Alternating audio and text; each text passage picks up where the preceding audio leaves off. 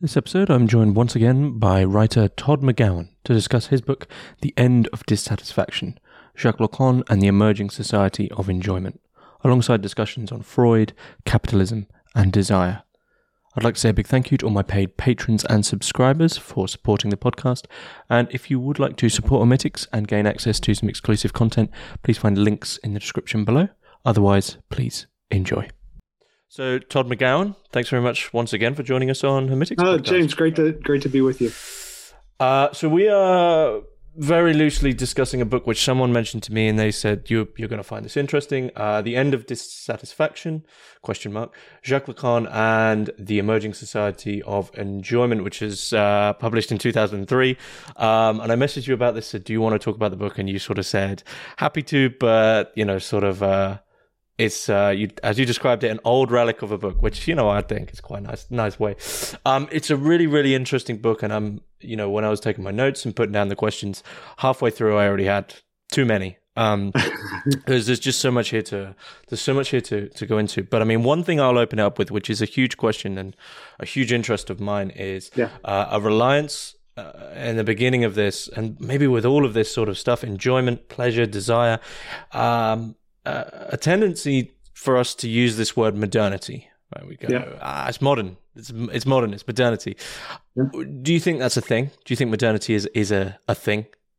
Absolutely, absolutely. Yeah, I, I I I use that term all the time, and I think it's uh, I think there, I think it's one of those, like maybe it's the I, this is an exaggeration, but maybe it's the only historical event, right? Like maybe it's like the fund. I I would say like I think the notion that just the idea that that subjectivity is the starting point for thought. So this the Cartesian move away from like taking God as the starting point for thought and making it subjectivity, and then the notion that like sapere aude that like that that idea from kant like you know emancipate yourselves from your minority like this this minority status. Like i i feel like that's you know that, that that's an epochal event. Yeah I, I i i absolutely believe in that in the idea of modernity. Yeah. So it seems like uh sorry to overcomplicate things, but it seems like modernity for you is uh, perhaps a little bit gnostic. That history begins after we've we've eaten of the eaten of the fruit that we shouldn't have eaten of. Yeah, yeah, I think that's right. I mean, I think that I think that the the notion of the fortunate fall is a is that I I, I like that idea. The fortune, yeah. the fortunate fall. Fortunate. I haven't, heard, I haven't, yeah, yeah, I haven't heard of this.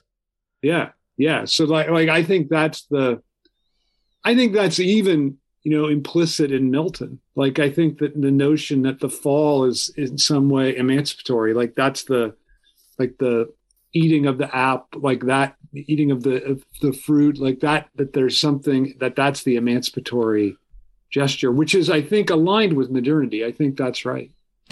So emancipatory in the sense that that discovery might lead us back to an objective truth, which we then discover for ourselves, or emancipatory in the sense that our desires are really the basis for for meaning and purpose in the world. Second, yeah, the second. That that that we are that that that alienation, like fortunate to fall in this sense, that alienation is not something to be lamented and overcome, but something to be to see as what's constitutive of our existence right? So so so then art like you said our our desire our our structure of fantasy like that's that actually forms the world that we exist in. So I think that only becomes evident in modernity. So I think that's really, so I think that's why for me modernity really has an important. And I I understand all the the terrible things associated mm-hmm. with it too. Like I think that I think that that that emancipatory moment also is the moment when racism basically begins, right? So I think that I think that there's all these there's also this whole underside to modernity that comes along with it. But I, I, I think that that if you don't have that, then you're just stuck in tradition. And I think that's a really, to me, that's what we're emancipated from is tradition.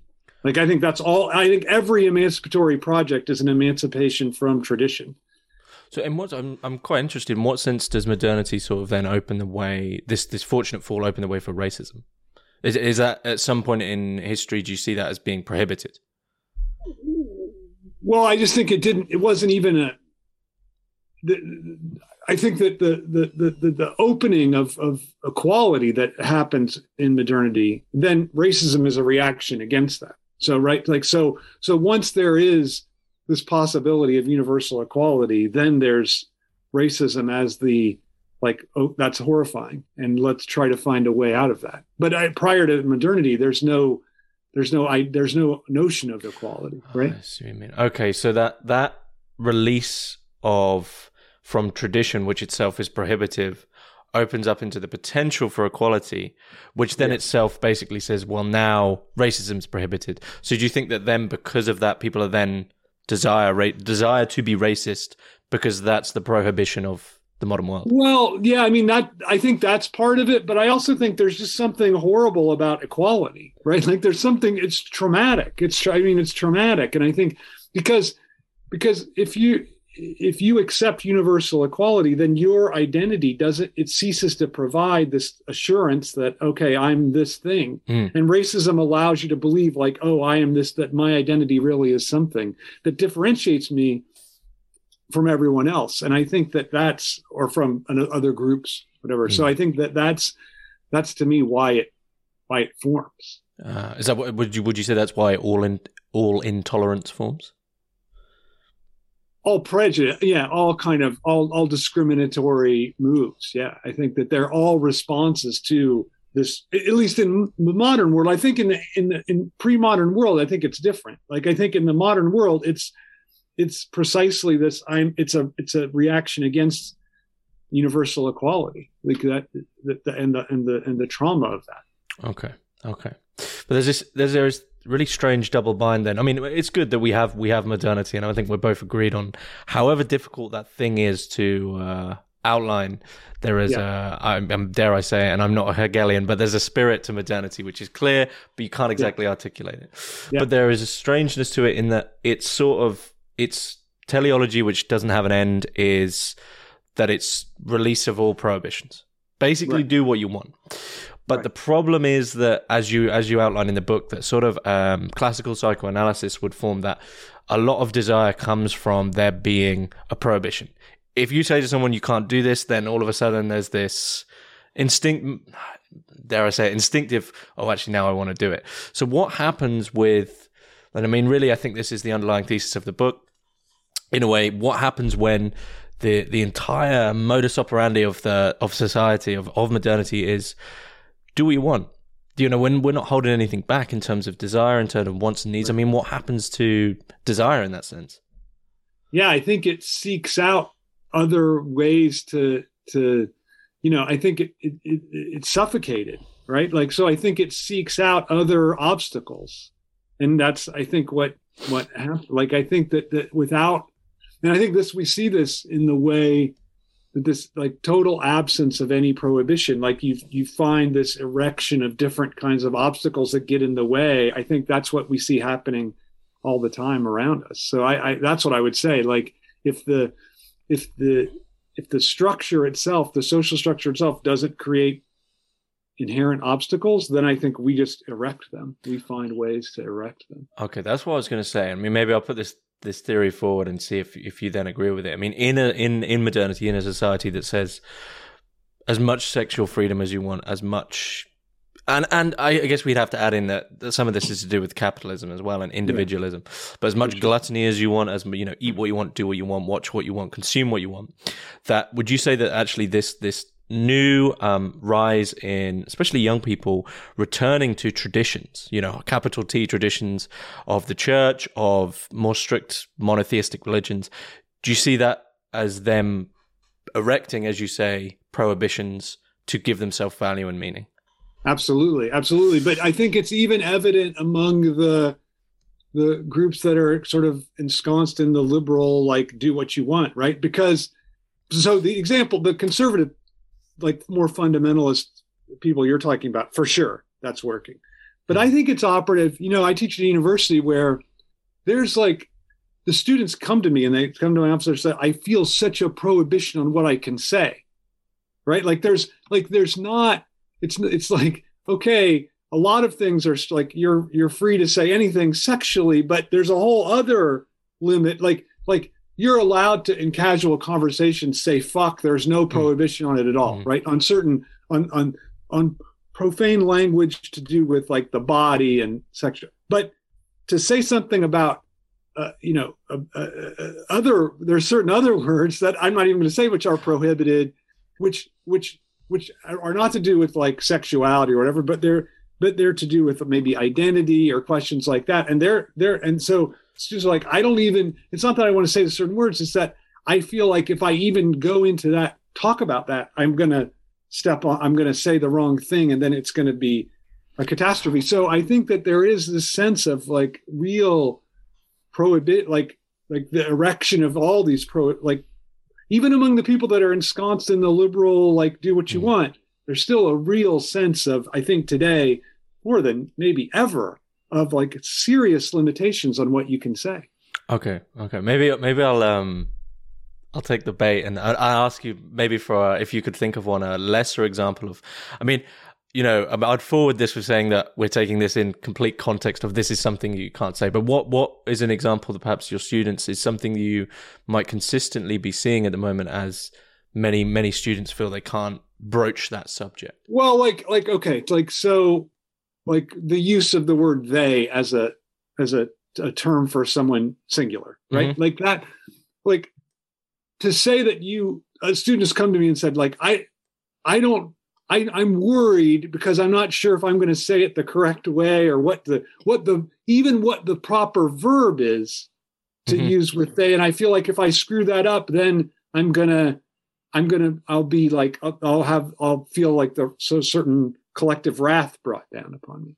So that's a so that you know, like is it they are is it they is I don't know is that so that seems like a kind of a innocent example but it's but I hmm. think this the student that came to me didn't feel like it was innocent they felt they felt like they're they're all they were saying I mean they weren't necessarily complaining they were just saying I feel this pressure that I have to do say the the thing correctly and I'm not sure exactly how to do it. And I just found it fascinating that here's this like totally open, you know, everything, you know, like all everything's allowed. You can say whatever, but there's all these kinds of strictures on what you can say. And what's even more, it's interesting, it reminds me of this joke that Slavoj Žižek likes to tell about under Stalinism when he said, under Stalin, it was prohibited to to criticize Stalin, but it was even more prohibited to say that it's prohibited to criticize Stalin, right?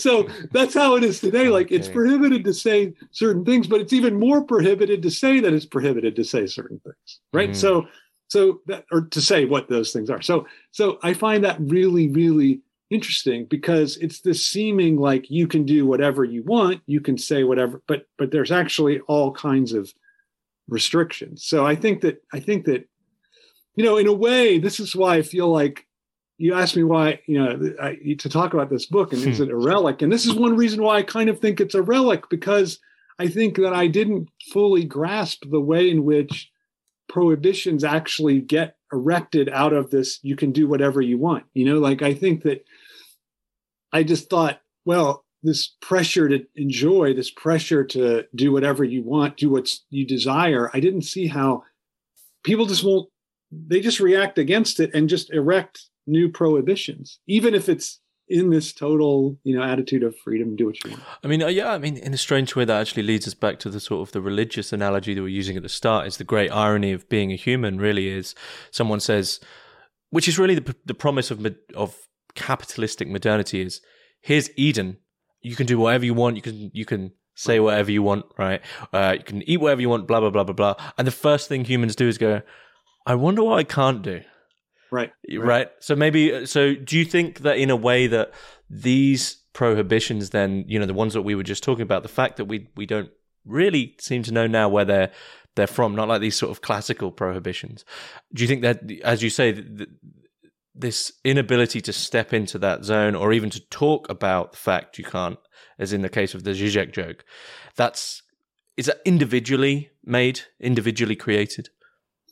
Oh, I don't think so. I think it's part. I think it's collective. Like I think it's these are all. I think operations of the way in which the social order function. I mean, not officially, right, but like collective actions through what I know we could call it like the big other or what Heidegger calls the they, right? Like I think it, I don't think it's a, I don't think it's, I don't think it's a liberal individual. I think it's just a, a very much a collective organism. It's not organized; it's disorganized, but it's a it's a collective action. I think.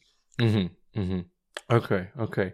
Well, I'd like to link this into one of the, the, the, another sort of deep irony of of that of that Eden, which we all apparently agree on. We all apparently agree that things are getting better. That we have access to all these uh, de restrictions and everything's open and etc., etc., and everything's sort of emancipated. Uh, in terms of you know, in in the book, in terms of enjoyment, pleasure, leisure, these are the things that we've targeted ourselves towards in a in a in a way that's obvious to us, and there's an underlying sort of agreement that. Especially around Christmas time, that we're all uh, we're all happy, right? we're enjoying ourselves. But you and I, I would agree, uh, state really no one is. Um, right. We are entering into enjoyment, but we're not enjoying enjoyment. Right. I think that to me, the key thing is the way that, like, when enjoyment is an imperative, then I think it's impossible to enjoy. Right. Like, to, I, my favorite example of this, because because I'm a total insomniac, is if I tell myself, and I like, I have to get to sleep tonight. I didn't sleep last night. I've got to sleep. It's impossible. Then it's just hopeless. Right. Mm. It's only when I'm like, whatever, I don't care. I can sleep or not. It'll be, and then I just, I'm out, right? Like, I think enjoyment is exactly like that, right? Mm. Like, when you feel this pressure to enjoy, you're, you're always like looking around, like, am I really enjoying myself enough? I mean, I, I'm sure everyone's been at a, hopefully, has been at a party where you're looking around going, like, I don't feel like I, everyone else looks like they're enjoying themselves. I know that I'm not. I clearly am missing out on something. What, how can I get in on what everybody else has? And I think that that's, or no, like I remember when I was in high school and I hadn't had sex, I would look at people that I knew had had sex and I'd be like, wow, they're like a different species. like that's what I oh, thought. Oh, yeah, like for sure, for sure. They're just a different species. Like they have this access to some kind of enjoyment that they've had that I just have never had. And so I think that that to me is the real thing. Like the more that you feel the pressure, the more you feel you're missing it, mm-hmm. what everybody else is getting. And it's and it's mad because outside of the actual experience of that thing, I mean, to take sex as an example, to then have it and then say to people who are, who are, you look back and you see someone who's also having that worry that you used to have, and you sort of say, it's good, but just don't put this pressure on yourself. They right. will never, they'll never be like, oh, okay, right? Because it's there's like a there's like a leap where it's that's like, right, that's right. That's and right. so what what it, it never I mean, works, right, right? Psychoanalytically speaking, what is that? What would that that leap be? You know well it's a leap of fantasy right? Like like like they're so like you can never i think this is a real important psychoanalytic idea that you can never talk someone out of their fantasy because so, so like you can tell them till till the cows come home that sex is fine it's good it's it's nice but it's not like it's not life altering yeah, it's, it's, not, what it's not what you've made it's not gonna right. yeah. Doesn't matter right? Like it's just like it's just like the way that people have a certain fantasy about like the vaccine will magnetize you, right? Like, like you could tell them, like, look, no, uh, look, all these doctors and experts have said that there's no magnetic qualities to the vaccine. Like, it doesn't matter because they're they have a phantasmatic investment in that idea, and so that, and it's because the fantasy provides enjoyment, and so if you don't, the, the knowledge that you give them is not going to offset that enjoyment that the hmm. fantasy mm. provides. I mean, it's Freud says this interesting thing in this little essay. It's a great little essay called Wild Psychoanalysis, where he says the point is you can never can never cure someone with information. You can't go outside and say like, "Well, I found out actually your father didn't sexually abuse you. It's okay." Like that doesn't mm, mm. doesn't matter because the and I think this is real such an important idea that that the the lack of knowledge isn't the cause of the disorder the disorder is the cause of the lack of knowledge. So, like, it'd be like in, in America, we have this channel. I'm sure you've heard of it called Fox News, right? And the people that people that watch Fox News are are the most uninformed political beings, right? Like they're just mm-hmm. empirically they're less informed, and people and everyone on, on the left or liberal left says, well, if they just didn't watch Fox News, they could be more informed. And if they watched whatever MSNBC, CNN, they'd be more informed. But no, they're watching Fox. They're not being informed because they already have the fantasy structure, and then they get it. Con- so the the lack of knowledge comes afterward, and I think that's why, in this example of the sexual thing, that's why they that lack of knowledge of what sex really is, like that's already that's a result of a certain mm. fantasy way of relating to sexuality, and so knowledge is not going to cure it. Mm. So really, in that in that case of uh, the person who's built this fantasy, someone else explaining to them, "Look, your fantasy is not; it's just a fantasy." That's just going to bolster their fantasy. you know, they're going to think, "Nah, this person's this person's lying to me." It is well, right? Exactly, James. Like they're going to say, like, "Look, they, they're saying that, but that, they can only say that because it's so amazing that for the like you know that they can't yeah. can't even put into words right? Like that's what you that's mm. what i would say to myself in a similar mm. situation or in that i even remember saying my, that to myself yeah like, i mean yeah if it was only just good like you said then why would you even bother bringing it up? Right. Right right right, right, okay so that, i mean that that begs a huge question though. I mean and uh, i'll bring in my favorite probably my favorite philosophical quote ever because I just remember thinking it's so ridiculous. Actually, I'll I'll bring it in now. It's from uh, I think you you mention it or you at least cite Lyotard in the book uh, from Libidinal Economy. Yeah, you know the famous "Hold on tight and spit on me."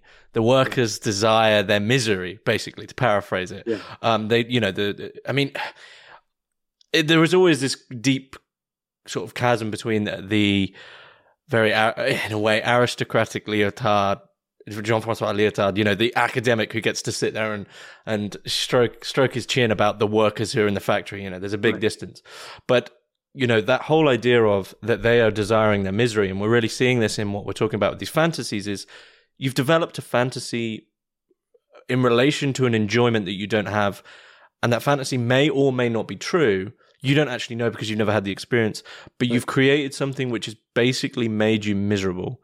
So, are you? Are you personally in agreement with Lyotard who says actually what we desire is our own misery because it, it, it's sort of a it's in relation to prohibition, right? It's like an internal prohibition. Right. I, I think it's absolutely true. But I don't think it's reserved for the workers. Like I think it's I mean, to me, like, you know, I had my doctor once was a, a former doctor of mine was a for a while a doctor to the rich and famous. And he said, you know, I prescribed 10 times the number of antidepressants when I was working for them than when I came to work in Vermont. And so I always th- I always thought that was such a great little life lesson. Like, so it's not the word, it's even more the rich and elite that desire their their own misery, right? So I think that I think that I don't think that that's a monopoly on the like the lower working or lower class mm. or working class. So I think that's an important thing to say, and that I think it makes that statement less elitist and mm you know, like just in the way that you you were critical of. Uh, but I think that's absolutely true, and I think the structure of fantasy shows it. Right? Like think about. I, I like to use this example, like that. That if you think about a Hollywood film and the relation to the object of desire, like the how how much of the running time of the film is the us actually having our desire fulfilled. It's usually like two minutes, right? Like mm. most of the time is we're relating to this object we don't have it it's str- it's painful we're in sus- like even the term suspense we're in suspense we where there's tension I, I think about the film it's a wonderful life since we're in the christmas season right like there's like two minutes at the end where he's like all the people bring and it you know you get a chill everyone brings the money in and it, it's great. But like two hours and 10 minutes of that film are about just misery. And you can't say like oh i just watched the whole beginning part just so i can get to the end no no. The ending is really the alibi so that you can enjoy the whole entire film i think. Like the pleasure of the ending is the alibi for the enjoyment of mm. The suffering of the whole rest of the film so i absolutely agree with that idea that, that we fantasize our own suffering in a way mm. in order to enjoy it mm. Mm, okay.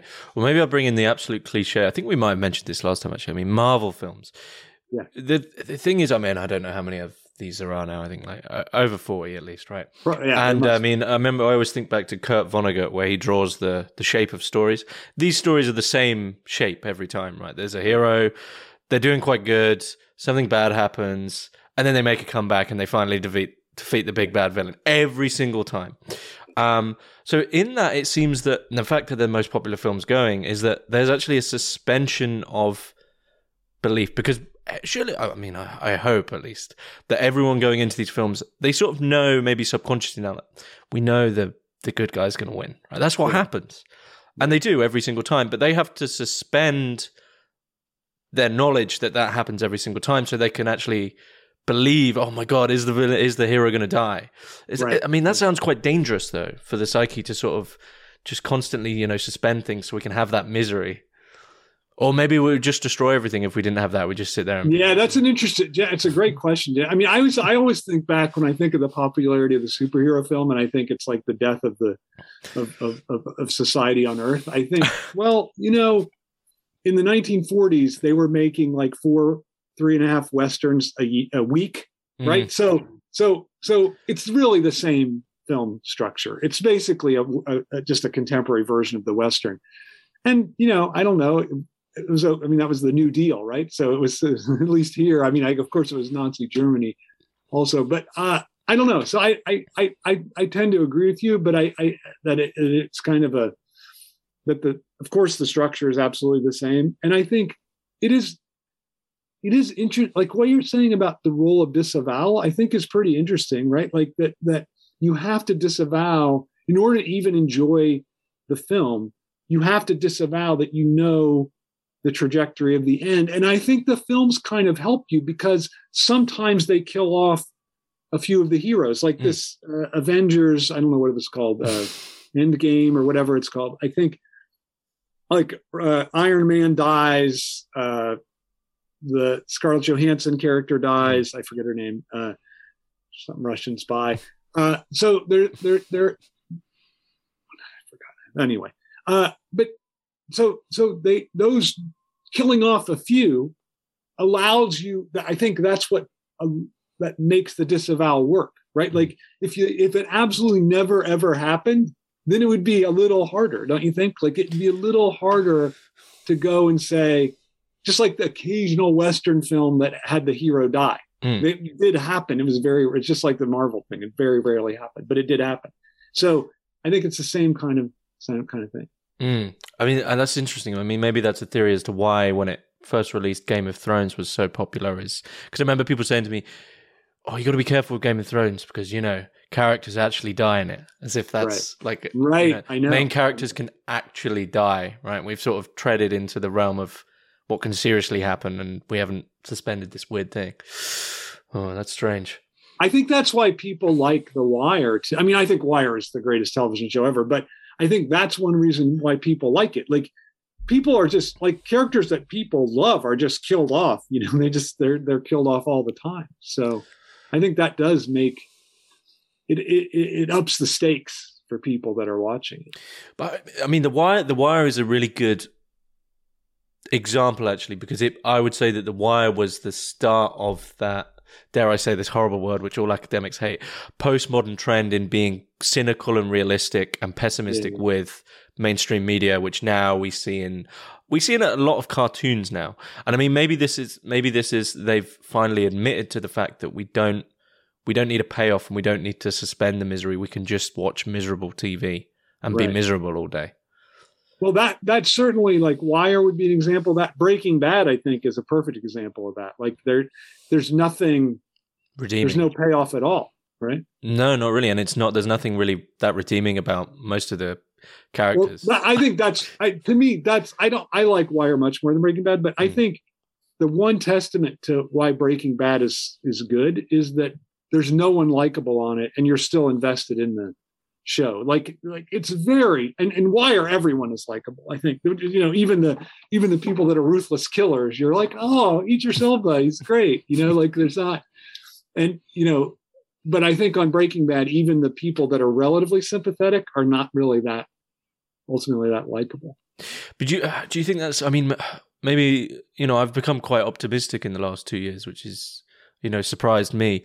Do you think um these sort of shows are sculpting a perspective of the world which isn't really that true that there is actually far more optimism and, and hope in the world than there is in these quite pessimistic shows? Yeah i do. I mean obviously breaking bad is incredibly pessimistic right? But I, yeah i do I, i'm i'm relatively optimistic about things because i do think that i mean i don't know there seems to be a growing dissatisfaction with the capitalist, you know, uh, uh, hegemony, right? Like it seems like there are a number of people that are fine. Like I think just exactly what I talk about in this relic of a book, like like this kind of suffocation on over over consumption, over command to enjoy, right? Like I think that that there's a there is some. It seems like to me there is some. I don't know sense of not resistance to it, but just uh, like dissatisfaction with it. Mm. like you know just like and and and and it turned toward kind of a more minimalistic way of existing you know not like i don't have to have everything. I can i, I can just i can actually just pare myself down to to less. And i think i actually think that is a attitude utterly incompatible with capital you know yeah i mean do, do you think that's because in capitalism your desire isn't there's never a delay your desires there. Right, right. Plus, you have to. I think it's. I mean, just think about the companies that are the most successful. They're not necessarily the most profitable today. They're the ones that promise the most future profit that never comes. Right, like you know, like even Amazon. I think right now is not profitable. Right. So, but it's by far the most powerful and, and attractive company because it has this promise of a future that's off. That never. It's like the green light at the end of Gatsby's, uh, you know, at the end of Daisy's dock. Yeah, I mean, it's really interesting to look. I'll, maybe I'll, I'll, if I can find it, I'd, I'd, send it to you. But if you look at Amazon's, I think it's the net worth chart. You, it, it literally is like this sine wave going up, like identical, and you realize that every time their profits get to a certain point, Bezos or whoever, I mean, that idea of Bezos in charge is a bit ridiculous now, I imagine. But they invest everything back into, I guess, what yeah. Deleuze and Guattari would say. Right now is time to re- deterritorialize and re- reterritorialize. Right, like right, right. It's interesting. We, have exha- I, I, we've exhausted this. Right, right. I have a friend who said that uh, a friend that worked worked in finance and now he's come into academia, but he he he pointed out to me that they the profit for them is like a spigot that they can just turn off on and off whenever they whenever they want just in the way you said because they can just they can just put it back in and and and stop it. So. Do you think that's what happens when when a you know a hegemonic power under capitalism grows so big they control desire basically? I think that's right. I mean you know i was just talking this morning with a couple of people who were lamenting Amazon and yet said I couldn't help. I just spent like a thousand dollars over the holidays on Amazon. So yeah, I think that that's really really true. Although, you know, I don't. I tend not to blame the the this figure in charge, but to mm. say that right, that figure is an expression of of everyone's desire, right? Like I think like so, like I don't know. I hear so many people like Trump, Trump, Trump. I just think like Trump's a form mm. that's articulated a kind of collective desire structure. So I don't, I don't, I think the same is true with Bezos. Like I'm sure he's a horrible guy in person, but he's he's not. I don't think he's singularly responsible for the phenomenon or Amazon. Like I think that they're an expression of a certain kind of moment within capital. Yeah, I think it's a it's a ridiculous idea to think that. I mean, any anyone in that in that sense that that t- I would perhaps agree with this that times have their their zeitgeist, really, their spirit, mm. and people are formed in them. But someone like Bezos didn't sit down at age 20 and go, I'm going to become a multi billionaire. And yeah, you know. Like, how it, can I destroy the world? Right. yeah, he didn't make that. It's like a process of being dragged along by whatever's. And, well, and I, I think it's he understood it, true. I guess. Yeah. Yeah, yeah. I think it's so. especially true under capitalism, James, because there, you know, there's there's certain objective structure, and if you don't play by the capitalist rule, you just fail, right? Like like if you don't like say uh you know uh, offshore jobs well some other company's going to do it produce the same thing for less and then you're going to be out of business. So it's not like oh there's a like i remember when michael moore made roger and me the first documentary and he, he, he like attacked nike for their outshoring of, of jobs and i was like okay, yeah, that's bad of Nike, but they're just responding to the exigencies of capital. And if if Nike didn't do it, then Adidas and New Balance, they'd all do it. They'd sell their shoes for less. Nike'd be producing these shoes no one would buy because they all they'd cost, they'd be made with American labor, they'd cost more. So it just it seems to me like a, a way of not understanding the way capitalism works. Like capitalism, you're never the individual isn't guilty right like that's the whole that's the whole point like that because they're completely interchangeable. Like someone else, if you didn't do it, someone else is going to do it. I think, mm. and I think that's, I think that's a really important. And I think too often the left gets involved in this like individual, like oh, there's certain bad guys. Yeah, I don't know. I mean, this is a big, big discussion that I've always been interested in. Is this, this within capitalism, this, this balancing act between, you know, down with the corporations, but also, well, you know, it's like yeah, Amazon's bad, but who's buying from Amazon? And I mean, where do you stand in relation to that? You just mentioned your friend who said, you know, I really hate Amazon, but this morning I just bought a thousand dollars worth of Amazon. It's yeah. like, do you think it's a balancing act? Like it's actually the it's it's a responsibility of both, or do you think, well, actually, if individuals collectively said, no, I'm I'm not buying from Amazon anymore, do you think that the responsibility is with the individual? Well, I think it's both. I think you're right to say it's both. I mean, I, I don't think you know, yeah, I think there could be this collective decision, but then if you're buying from somebody else, what's the difference? I mean, I'm not I'm not so keen on this like uh I don't know what do they call it, like conscientious capitalism, conscientious consumption. I just think like those that seems oxymoronic to me. You know, I just you know, I I, I yeah, I don't I don't I I don't think that I think once you're on the once you're consuming and buying, then you're consuming and buying. I'm not sure that it's like okay, one company might do be worse for the environment than the other, but I I, I don't know. Mm. I mean, they're I think they're mostly interchangeable. Do you, do you think it's? I mean, everyone consumes because people have to eat and live. Yeah, do you yeah. think it's how you're mentally consuming? Like, there's a capitalistic way of right, consuming. right, right, right. Exactly, exactly. Right. Are you invested? Have you bought into the capitalist fantasy of like I can I can find this. You mentioned Garden of Eden earlier, right? Like I can I can return to that Garden of Eden where there's a or a land of Cockaigne where I can I can there's just you know the fruit falls from the tree into my hands. Like I think that that I don't think my idea would be I don't think capitalism can function without that fantasy, without mm. that fantasy of some. And this is why I think the alienation of modernity is also has even though you're right to say modernity is capitalist but there's also this underside this other side not underside other side that's anti-capitalist within modernity because it says no my alienation is constitutive. I can't be overcome no matter how many commodities i get. Whereas i think capitalism has to say to us you get the right commodity or enough of them you'll overcome your alienation. Like that's i think mm. bezos he goes up into space he thinks oh I'll, i can avoid alienation once i leave the earth's uh, gravitational field or whatever right? But no you're still suffering alienated. He comes down and of course what could he say? It was amazing. It was trans no but of course what was it like? It was probably like it was bumpy. Mm. it hmm. wasn't that great. I mean of, i can just imagine. Like it's like the sex thing we were talking about. Like he has to tell us it was it was like amazing, but it's like the opposite of the sex thing because he wants us to invest in that fantasy of what he experienced. Whereas any normal person would say, like, okay, space, I guess it's fine, but you're still like the same. You're like, I don't know if you've ever seen it, but Adam Sandler does this thing about he, he's mocking. Have you seen this? It's a he does it's a it's a he's mocking a travel agency, and he says like we could take you to all these places, but the problem is that you're still you when you get to these places, right? and that, I think to me, that's one of the great lessons of psychoanalysis, right? Like you, the, the, that that alienation is constitutive, and no matter what you get or accumulate, you're stuck with that. Mm. And so I think that that is what, but capitalism cannot abide that. I think. Oh, absolutely not. I mean, it was always one of my favorite things to hear when people say they've gone traveling. I'm going traveling to find myself. Well, yeah, you, yeah. you're already here though. So, but um, I mean, it's really interesting that you mention Bezos going to space uh, and obviously Musk going to space because yeah. actually I didn't I didn't really put two and two together until now because I had a question about you know you mentioned uh, Thoreau you know Walden and this this you you read Thoreau's uh, journey to Walden Pond where he lived for a while as this journey out of the order of the symbolic right some some attempt to get out of it and I mean dare I say it is Bezos doing the same thing as Thoreau.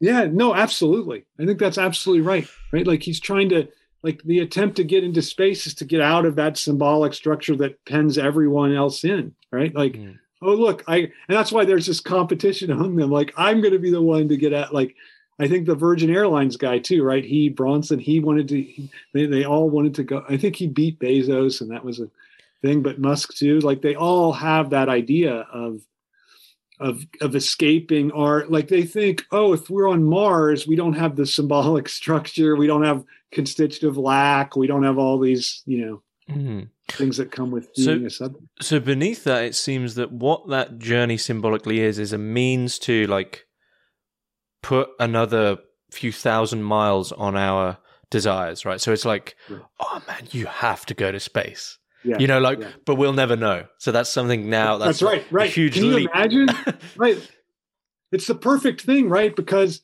most of us have no way of ever affording to be able to do that and Mhm. yet you know he comes back he's like it's amazing and everyone there's no way you come back and are like well it was fine you know like you just there's no way someone's going to say Mhm. that so i think you're absolutely right that it's putting a few more miles between us and the fantasy object maybe because the problem with amazon is it brings all the fantasy objects too close. We can get them in two days right? If you have hmm. prime shipping. And so this way he's going to say well wait a minute. There's still some fantasy objects that even amazon can't can't get you. Maybe that's what we need because I remember reading an interview of Neil Armstrong where he used to joke about, you know, he'd go to places like the pyramids and he'd say, "Yeah, it's good, but you know, what I mean? but you you haven't seen the Earth from space." Maybe we need to crowdfund someone to go to space, come back, and say, "Yeah." It was was all right. Yeah, like it was all right. I wonder what that would do. You know, would that sort of yeah i think crack something pretty open? great yeah yeah What? No, always like seriously. what do you think? What do you think that that would do to the collective? Do you think people would then suddenly be a bit more anchored and say, "Actually, this is quite good"?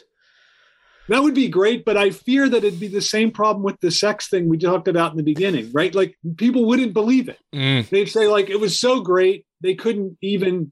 They they just had to kind of play it down to us. So ah, Oh dear. Are, are you? I mean, just out of interest, are you? Are you a space? Is that? Do you just see that as a complete sort of eighties fantasy, or do you think that's no, no, no, no. I'm not. I I, I- I love Star Trek. I'm not. I, I'm a. I, I'm a kind of utopian about space. Like I did not think it's a waste of money space travel. I I think NASA in, in the U.S. I mean, I, I I think it's unfortunate that it developed out of the Cold War, right? So it probably wouldn't have even developed if there wasn't this international war being fought. But I think public money spent on space exploration is I'm absolutely for it. So I don't. I'm not one of these people that thinks like spend the money down here, don't waste it on. Mm. No, I'm absolutely for it. Like I think, I don't know. I feel like that kind of ex, just that that that desire to explore the universe. I, I, I'm total. I, I'm on. I'm on board with that. Okay. Okay. I mean, jumping back, our whole conversation so far has really been based around this sort of gap that can just never be be you know leapt um, because really for there to be any desire at all, there has to be this like there has to be a wall that you just can't. That's right. You, the, the thing you can't see, can't something that you like. Oh, I need to experience this or I need to consume this, and then you get it, and then you find the next thing. So in that in that way, I mean, can desire and enjoyment ever really overlap? Yeah, I think it's in, that's a great question, James. And I think most people thinking psychoanalytically think that they don't, right? They think that there, you know, there's always this kind of, but I think there's all, there's another way that, and I think that's true for this enjoyment, like ultimate enjoyment, right? Like this mystical kind of union with the object, whatever. But I do think there's an enjoyment of desiring, right? Like there's an enjoyment in, like when you're like, we were talking about It's a Wonderful Life, there, like you can enjoy the first two hours and 10 minutes of the film and because you enjoy your desiring like you enjoy like you're relating to the object from a distance and there's something enjoyable in that but i think what's interesting is that capital doesn't allow you to avow that as enjoyment like that's just a preamble to what i'm going to really get Mm. the like i'm always looking forward to the big payoff i don't really recognize that actually what i'm enjoying is this way I don't have the thing, like the way I'm relating to it from a distance, right? Like, and I think that that is that we need to see that also as a different but a form of enjoyment. So, so yes, I think there is a fundamental break between desire and enjoyment, but I think there's a, another kind of way to think about enjoyment that's aligned with desire. That's that's just a just the way in which we desire. So I mean, if if that's the case, and and uh, what, what would you make of the maybe the theory that something could be broken. I think we may have spoken about this last time, but maybe not in relation to enjoyment. That something in capitalism could perhaps be broken if we truly did get to the case where, you know, some sci fi fantasy where you have a desire, you press a button, it's there. You know, to the point where enjoyment almost becomes com- impossible because there is zero prohibitions. Do you think at that point, capitalism actually, if we accelerate enjoyment to the point where we're always enjoying ourselves, that's when we might break through to some authenticity or genuine Maybe. desire. Yeah, I think that's pretty good because you know that I think that's even the vision of Star Trek. They have this device called the replicator, so you just press the button and you're like, I don't know, chicken soup, and you just get it, mm. right? Like there's no, they have a thing that just makes whatever you want, and so I think that that I think you're you're kind of onto something that there is something about that that would be that would get us out. But that's why I think you have to imagine that capitalism would try to introduce some kind of obstacle into that, right? Like some mm. way that it didn't just work out. I think that's I think that's interesting. Maybe, uh, sorry to ask you this, a hypothetical question. Uh, yeah. What would you do if all your desires were met? I don't know. I'm going to say something, James, something stupid. Like I, I kind of feel like they all are right now. Like I don't feel, I don't feel, I never feel desire for something I don't have. Really? I, I really don't. Yeah, no. I just, I just kind of, I never, you know, one of the th- this is just, this is my own stupid. I just not theoretical. This is my own stupid proclivity. But I just, I never really think about. I've never had a goal in my life, and I know I don't think about anything long term. I just kind of get up and I'm like, okay, I'm going to read this book, and I'm going to try to write this other book, and and but i'm not thinking like oh once i get that i'll do something i'm just thinking about the like the here and now of it so mm. i don't really it's funny because i talk about desire a lot but i don't really feel like i'm driven by that like i i'm i want to get to this next thing or something so so, really, so sort of ironically i mean this this isn't i mean this is almost anathema to the left wing position because you know I understand the left wing position now is to sort of reinstill the future with the hope that they had you know, people going about May 68 or revolution. Like revolution is about this idea that the future could be something more, right? This idea of no future, which comes from Mark Fisher, um, yeah. is something that's been used to say, look, we need to start talking about the future again, right? In a, in an optimistic way. Yeah. But actually, you're you're on about something else that desire is entirely reliant on the future. So you sort of, sort of cut it off at the root or rip the root out and say, well, what about now? What if we yeah. start acting in a way which would undermine the things we don't like now. I think that's right. And I think I think that it's interesting because I think capitalism too relies on a certain notion of a better future. And so I think like rejecting that better future is is an important anti even though it's like in service ultimately of a better future, right? But it's I think it's a way I think I really think that that like not investing yourself in the future is an important anti-capitalist step to take. Yeah. Mm. So basically, capitalism's worst nightmare is to say, "I'm I'm fine. I'm, I'm fi- fine. I'm fine." Right? Thanks. Yeah. Think about it. Right? Like the the like the. I've always thought this that like if someone's trying to sell me something, then I know I don't need it. Right? Like because if I needed it, I would be going to them. Right? Mm-hmm. So I and I think that that's really a that's a kind of a lesson. Right? Like don't just like I'm fine. I like I I'm I'm I'm sufficient. But then why would you do anything? outside well, of outside driven, of eating and no i understand but mm. because you're driven by you know your the the enjoyment that you get from being fine right? Like that there's a kind of enjoyment in the striving itself that's not i think this is to me really important that's not tied to the goal that you're trying to to get right? Like you're just there's an enjoyment just in the activity itself. And i think maybe I'm wrong about this, but I've always thought the capitalist needs the the ultimate like carrot at the end. Whereas I think like something like I don't know, I would call it like socialism or communism. Just it, it's like the striving itself is the end in itself, and that's I mean, to come to come back to what we are talking about space, like that's what I think about space exploration too. There's a certain striving for it on its own, not because it'll give us more profit or do anything, but just because we're striving. That's what we do right? And But there, but I don't think that's antithetical to the notion that I'm fine. I think that's actually endemic to the notion I'm mm. fine. So do you, do you do you think in a world without advertising that there may still be people who, you know, want the fast car or the flash suit, but they want it for their own reasons in a way. Yeah, maybe. Yeah, you know what I mean? Question. Like Yeah. that's what I mean is a lot of the things are you know I, I have to admit to myself that a lot of the things I've bought I thought think back and I thought at a certain point in my life I obviously never even knew that thing existed and now Yeah. I apparently want it. So I wonder if in a world without adverts or a world without that sort of coercive no you really need this dishwasher or whatever would there be people who would say like would would come to that conclusion they actually do need probably it? right Yeah. right i think that's probably true like i think we shouldn't be i i again I, this comes back to what we were talking about earlier like I, i'm just less i i'm not sure that people are manipulated that much right? Like i think that like just like you're saying like i think like who do we put it on? Is it the company or is it the consumer that are like so i don't know. Like i think people like it's clear that capitalism is tied into certain desires and fantasies that people have. It's not just like oh all of humanity has got manipulated in a certain Mm. like i mean hegel says this about religion. I think it's a really good point. He's like look people can't be collectively deceived to that great of extent. Like there there must be something in religion that appeals to some of their actual desire. Otherwise like priests couldn't be that good at manipulating people. Like he just he just thinks that that like we're not going to succumb to something that's totally foreign to what we desire and Mm. I, I think that's that that makes a lot of sense to me Well, I mean, yeah, I guess there's something almost inherently anti-capitalistic about religion because, as you say, with the salesman, if a salesman says like one time to me, "You should really this thing," that's like a, a little bit. But if they kept selling it, I'd be like, as you said, yeah right I'd be like, right. "Well, hang on, why? Why do you? Why do you feel the need to Right. persuade me?" You know, Right. Are you, uh, do you mind if I ask? Are you a religious man?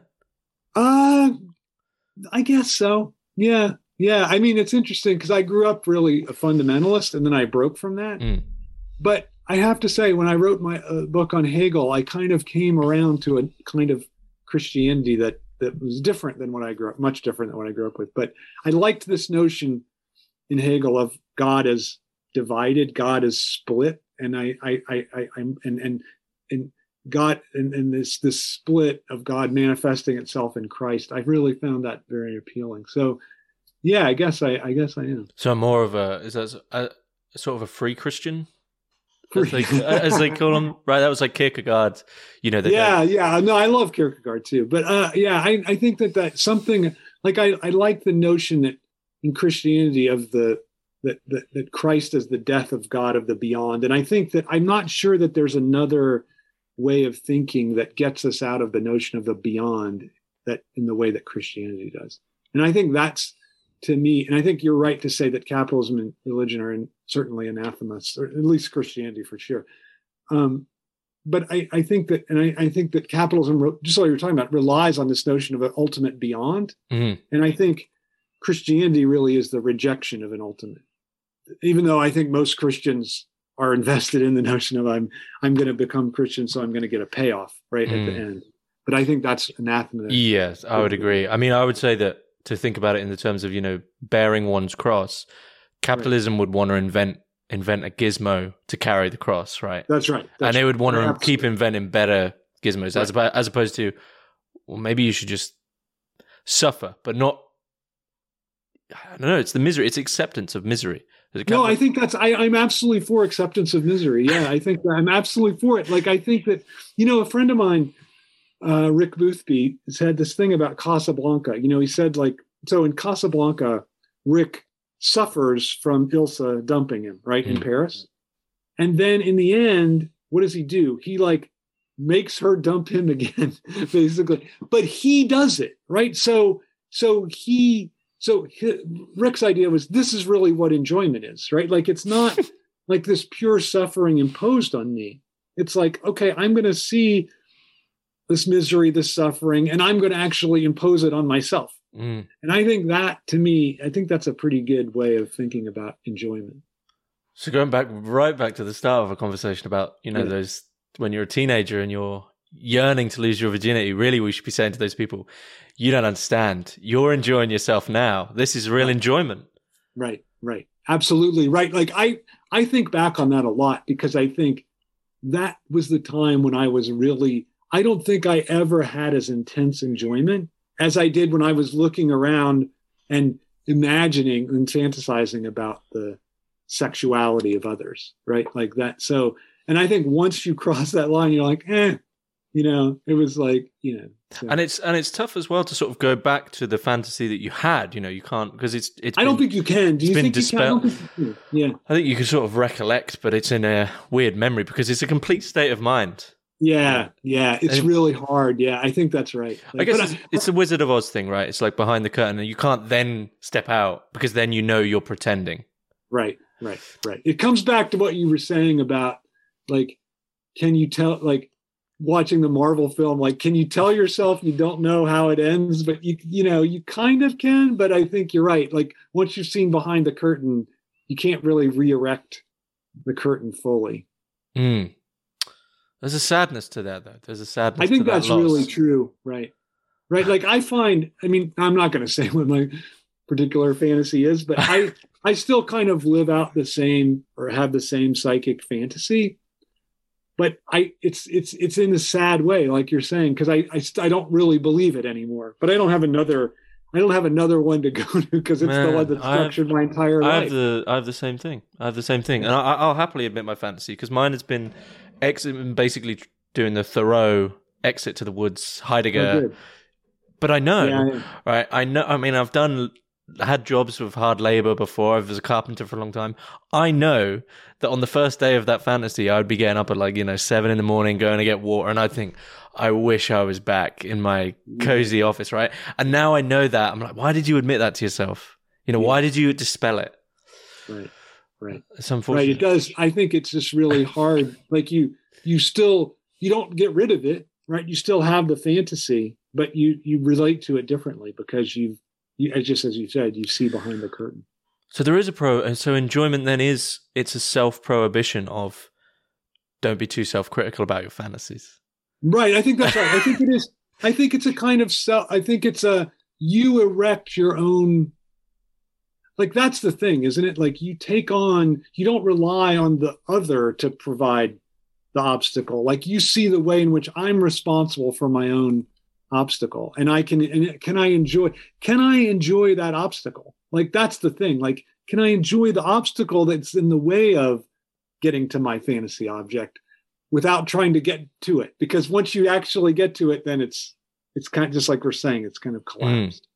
And i would say that's in our discussion between the difference between capitalism and Christianity actually is Christianity is all about that understanding the obstacle and the journey for what it right. is as the experience, and capitalism is about you don't want the you don't want the journey, you don't want the journey, you want you want the fast car now, right? Absolutely, absolutely. Like right, like so. To me, it's the difference between even the symbols of of Catholicism and Protestantism, right? Like Christ is still on the cross in the mm. crucifix. But then the Protestant church, it's there. We've gotten rid of that suffering. You can just get right to the cross. It's just a bare symbol. And so I think that that's the that's why the Protestant ethic and the spirit of capital, right? Like they fit together.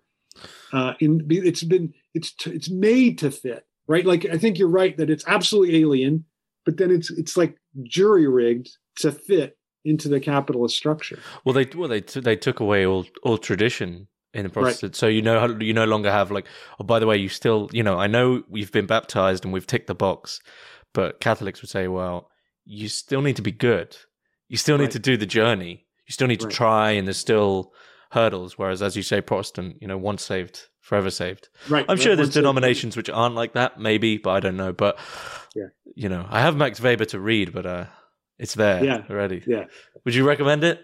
It's good. Yeah. It's it, it, the problem is that you can if I gave you a précis of that book, you've already read that book, right? Like it's not one of these books that has like a lot of other things. Like the ba- it has the basic idea, and that's just that's it. But it's fine. Yeah, and, that's nice yeah. every now and again when you read. Yeah, no, no, I, I enjoy. It's enjoyable to read. He's he's enjoyable. Yeah. Mm. Okay. Okay.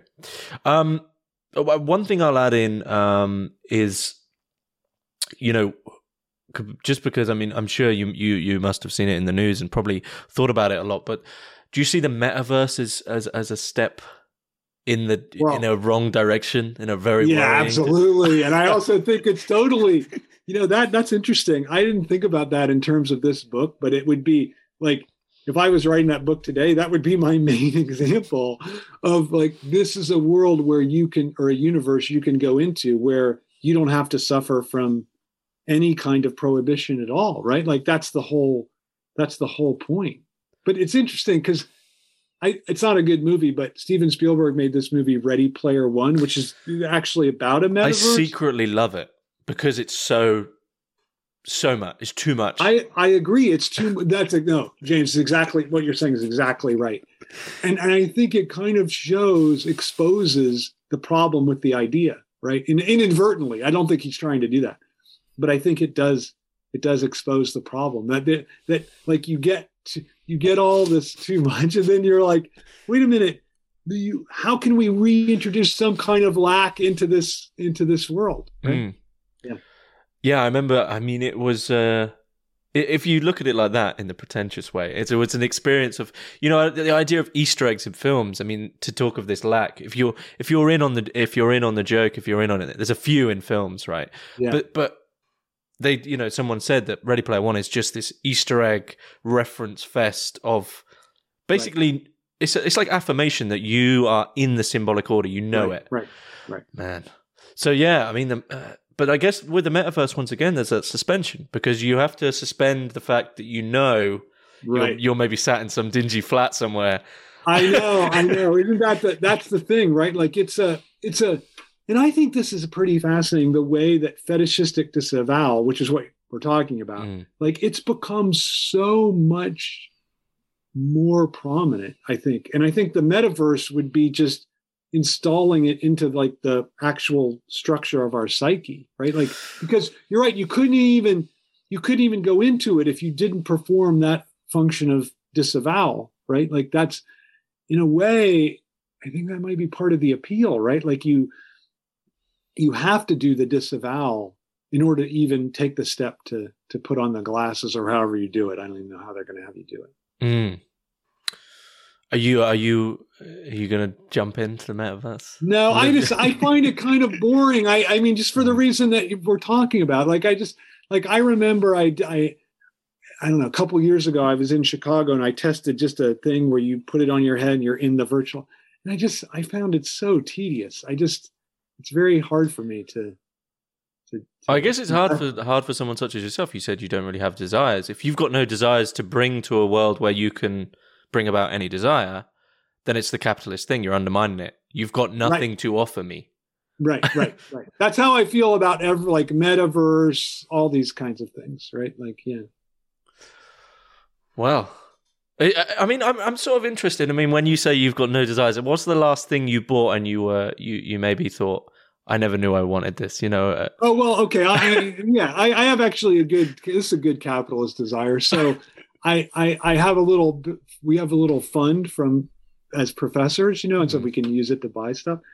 Uh, and I'm going to buy uh, Freud's Werke in German. So that that's that's my and it's pretty expensive. It's like over a thousand dollars. So oh, his whole it collected. Yeah, his whole thing. It's yeah. collected works. So okay. So that that's so that's I'm pretty excited about that.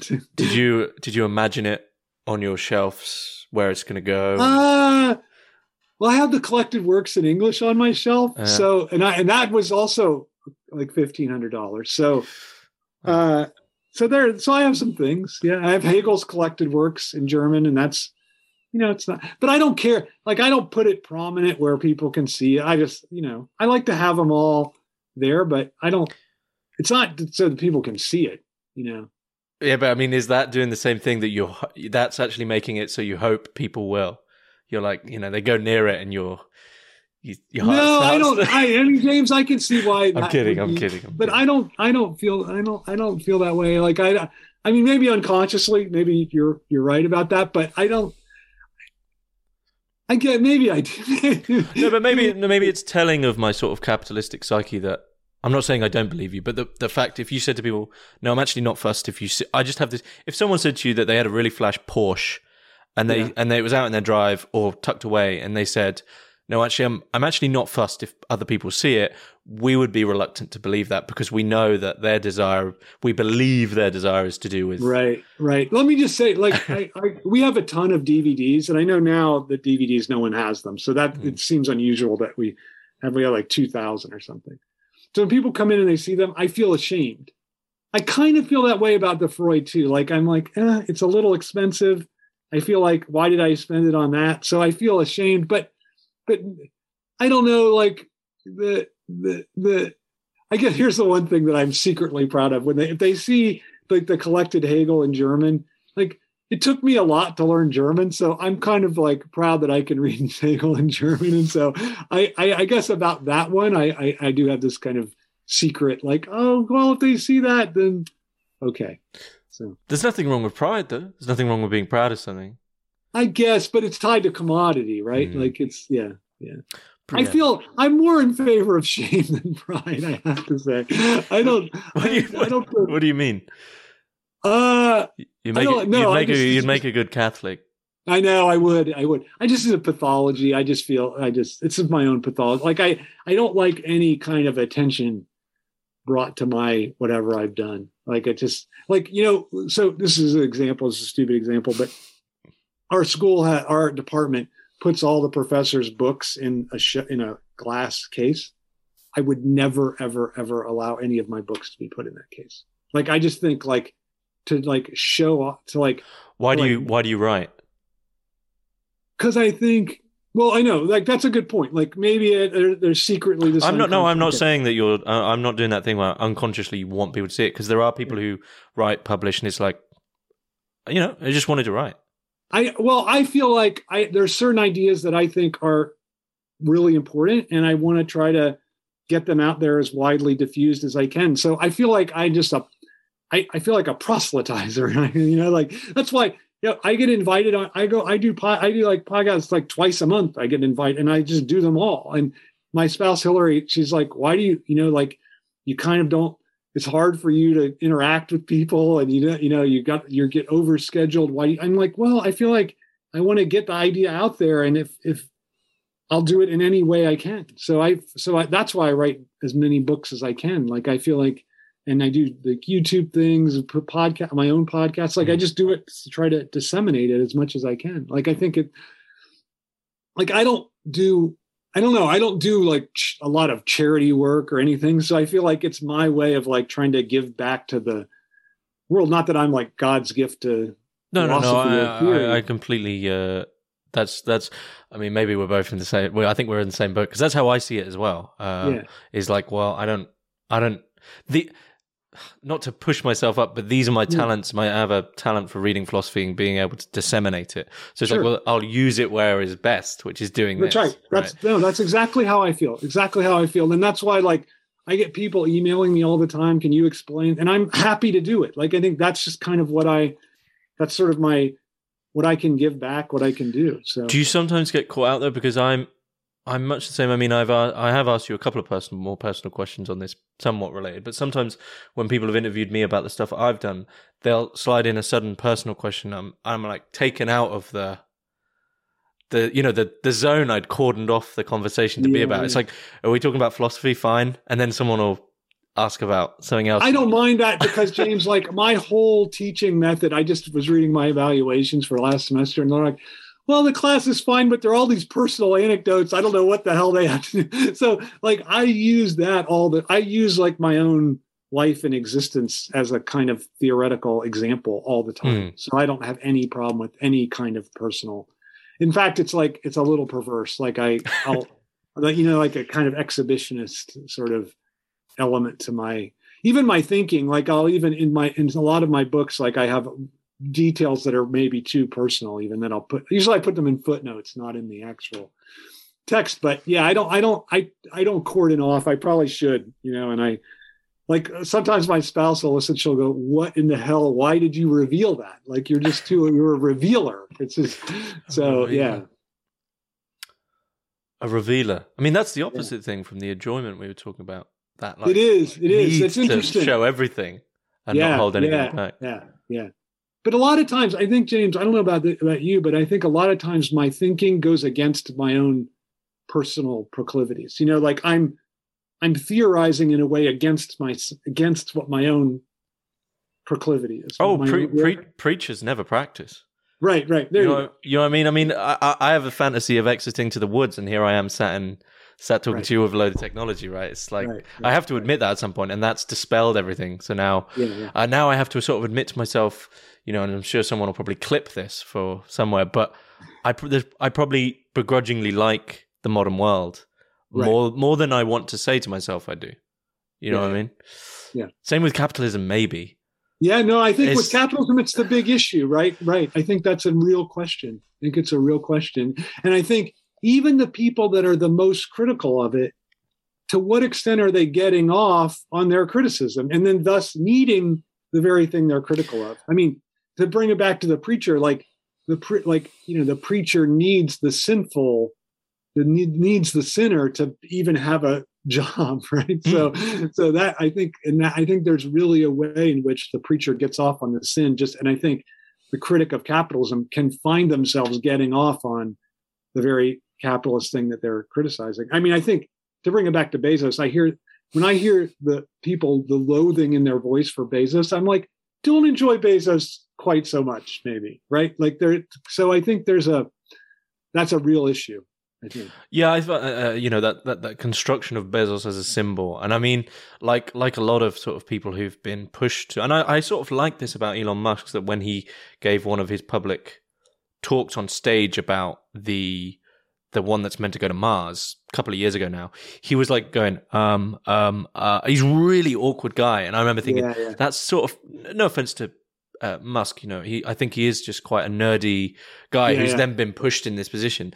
But I like that as a dispelling of the the figure, right? Like Bezos is probably just a dude, Yeah, You know, yeah, that's true. but I absolutely think Mm. I think that's a really important move, actually. That to to to to take down that fantasy structure around those figures, like, oh my God, they're so awash in enjoyment, they're so incredible. Like, no, no, no, they're probably just like everyday, or you know, they probably wish they could still go to McDonald's and not be recognized. You know, like all the all the kind of things. Mm, mm. Well, luckily I don't, I don't I don't have that problem. So right, I don't either. Right, I could No. still if I ate meat, I would go to McDonald's quite. are, often. are, you, are you vegan? yeah I, I'm, I'm i'm i'm i'm vegan only functionally just because i i can't eat dairy and, and i don't like eggs so but i'm not i don't have a kind i do i'm vegetarian like politically whatever but Mm. ethically but not vegan that way but i just i i just sort of de facto vegan Mhm. okay, okay. and i Um, will okay, and, and if i don't mind the suffering i'll go out for in vermont we have this thing called a creemee it's Mm. basically it's like a soft serve it's a funny word i know like it sounds very sexual Mm. um but it's a it's just a soft serve ice cream. And it, there's like one ev- there's stands everywhere and they're they're great. They're delicious. And so occasionally i'll have one so i can't say i'm a vegan. Okay, okay. I mean, there's your desire. You didn't see i it. know. That, right, right, right, right. around food i have to say like I, I i i i love eating. So I, I i do i do have a kind of but i don't i i i detest like fancy eating. Like so i don't have that desire like oh i want to go to a fancy restaurant. Like for me that's why i said like mcdonald's would be if i ate meat it'd be that would be fine for me that level of that level level of like quality is okay Well, I mean, a lot of that's to do with collective uh, desire and enjoyment about, you know, Right. or it's three Michelin star, right? Well, you're going to enjoy it more because you're going to focus on it more. right right, Um, right. I don't, I don't, but, I, but yeah, I mean, I, I, like fancy food, but that's just because I'm British and we're terrible. That's you know? Like, I, Yeah, that my yeah. desire is to eat something that actually tastes of anything. I know, I know. Well, I mean, that's that's the funny thing. Like people ask me how I've been to London many times, and people have asked me, I'm like, you know, London is amazing, but it's really hard to get like a good, like a, just a good tasting meal there. It's, a, it's like in contrast to like Berlin, where especially for a vegetarian, Berlin is it's like the it's like Mm. heaven on earth. It's Mm. incredible. But yeah, but What did, what did you, London- I'm assuming you probably had chips in London. I chips are great. No, London, they're right. Like I often would go to a place and just I would have my dinner would be chips. like the, That's so British, though, right? Like if you think know, about that like- in terms of it's like, a the potato. British- I know, I know. But the veggie burger they would serve was just unedible. So I would just I'd say like, can I have a double order of chips? And then that would be that was like a salad and a double. That was fine. Yeah. Okay. Yeah. Uh, well, um, Are you are you uh, working on any books at the moment? Yeah, so I have this book coming out in next er, late next year, I think, called The Racist Fantasy. So that's about that's what coming out. And then I also I'm doing this one called Enjoying Right and Left, which is about the different structure how how there's a basic leftist relation to enjoyment and the basic rightist uh, relation to enjoyment. So that those are my two little things. Do you see those forms of those enjoyment as the same? Well, the idea is that enjoyment is just one thing, but there's mm-hmm. two different ways to relate to it, and that the the right has to relate to it through the other, like through the other that we hate as the enemy, right? Like okay. so so under like anti-communism, it'd be the communist enjoyer.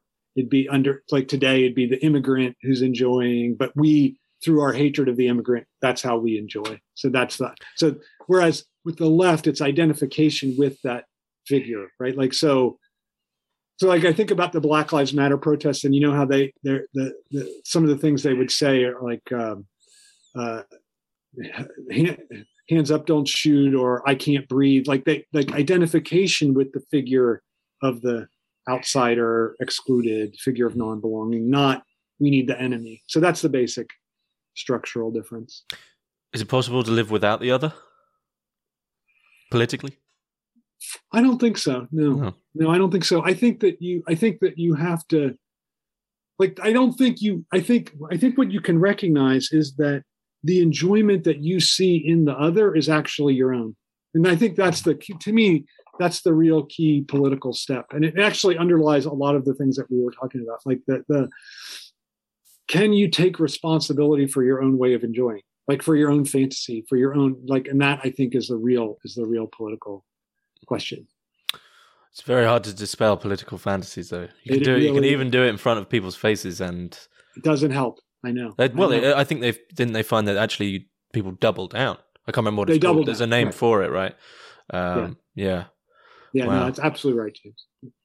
Well, Todd, it's been. Uh, I think it's a good place to finish up. It's been. Uh, okay, great. It's been really fun. I'm, yeah, I love. I love chatting with you. Thanks. Uh, I look forward to your your two new releases, and hopefully you'll come on again to uh, discuss uh, anytime them. you want. Anytime. Cool. Okay. Thanks. Take care. Todd McGowan, thanks very much. Thanks, James.